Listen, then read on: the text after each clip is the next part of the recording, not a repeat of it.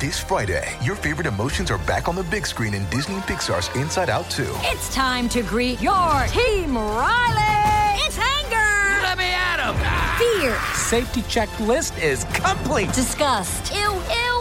Sadness is in the house! Oh, no. Hello, I'm anxiety. I'm one of Riley's new emotions. Disney and Pixar's Inside Out 2. There's a part two? We're going! Rated PG. Parental guidance suggested. Only in theaters Friday. Get tickets now.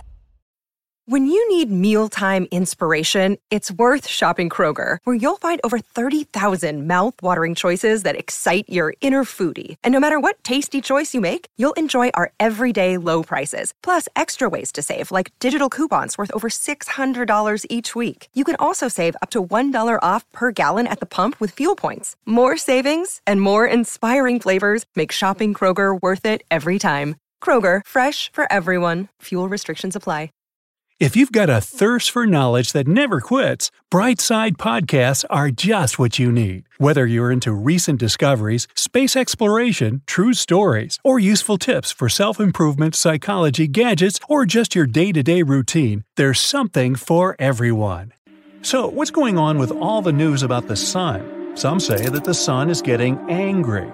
Well, what does that mean exactly, and should we be concerned? Frankly, yes, we should be concerned. It's generally not a good thing to get too much sunshine. The ultraviolet component of sunlight is harmful to the skin. That's why humans have adapted a spectrum of skin pigmentation. The more sunlight there is to protect ourselves against, the more pigmentation we need. Big floppy hats and, of course, bottles of high SPF oil-free sunscreen help too, especially for fair-skinned people. But what is planet Earth going to do? First, let's get a good estimate of just how angry the sun is likely to get. The sun usually goes through an active, calm, active cycle every 22 years, with highs and lows occurring every 11 years. Why that happens, no one knows, it just does. There's probably a reason, but scientists haven't figured it out yet. They do know that, with each cycle, the sun reverses its magnetic poles. That in itself is pretty astounding, especially when you consider that Earth hasn't reversed its magnetic poles in the last 600,000 years. Lately, the sun has been extremely calm, the calmest it's been in over 100 years, in fact. That's unusual, too. The active-calm-active cycle has turned into an active-calm-calm cycle. But that's changing, and it's why we are notifying Brightsiders about what to expect in the coming few years. The terms calm or active or angry refer to the amount of high-energy radiation that the sun gives off. Thankfully, the amount of visible light the sun gives off doesn't change very much. That would be a serious problem. If the sun were to get just 6% dimmer or brighter, the Earth would either freeze or fry. Observing sunspots is the easiest way to measure how active the sun is. The more sunspots that are visible, the more active the sun is. A graph, known as the butterfly diagram, tracks the 11-year period of sunspot activity. The butterfly diagram shows how sunspots disappear regularly from the surface of the sun and reappear regularly in other locations. NASA predicted that the present cycle of solar activity would be calm, like the previous one. But it's starting to look like that is not the case. Presently, we are in solar cycle number 25. That's the 25th 11-year solar cycle since 1755, when record-keeping began. This cycle of solar activity is expected to peak in 2025. The sun has already exceeded the number of sunspots NASA had predicted. So, it doesn't look like this solar cycle is going to be a calm one. It looks like we are going to have some very active sun-blasting radiation on Earth for the next several years. In early February 2022, 40 out of 49 SpaceX communication satellites in orbit above the atmosphere were destroyed by an explosion on the sun. High-speed electromagnetic plasma gas from the sun, known as solar wind, caused the Earth's atmosphere to compress, and Elon Musk's satellites lost their orbital integrity and crashed back into Earth. Sunspots look like dark spots on the sun, but they aren't dark. They're just not as bright as the surface of the sun. To get a better idea, take a lit 25-watt light bulb and hold it in front of a lit 100-watt light bulb. The 25-watt light bulb will appear dark. That's the same way it is with sunspots. Sunspots on the surface of the sun almost always come in pairs. This is because sunspots are magnetic storms in the plasma gas of the sun. One sunspot will be magnetic positive, and the other sunspot will be magnetic negative. Between the two sunspots, which can be many times bigger than the Earth itself, there flows an electric current that carries a fiery arc of ionized gas with it. Solar flares are something else we should be concerned about. They are powerful electromagnetic explosions on the sun associated with sunspots. As the superhot plasma gas on the sun churns and twists, it also twists the magnetic field lines in the sunspots. When these lines snap, a powerful explosion releases X-ray and gamma radiation at the speed of light. Visible gases are also released. Solar flares have a classification system according to how powerful they are. X-class solar flares are the most dangerous. This type of solar flare can cause radio blackouts across Earth and harm satellites, astronauts in orbit, and even passengers on high-altitude airplanes.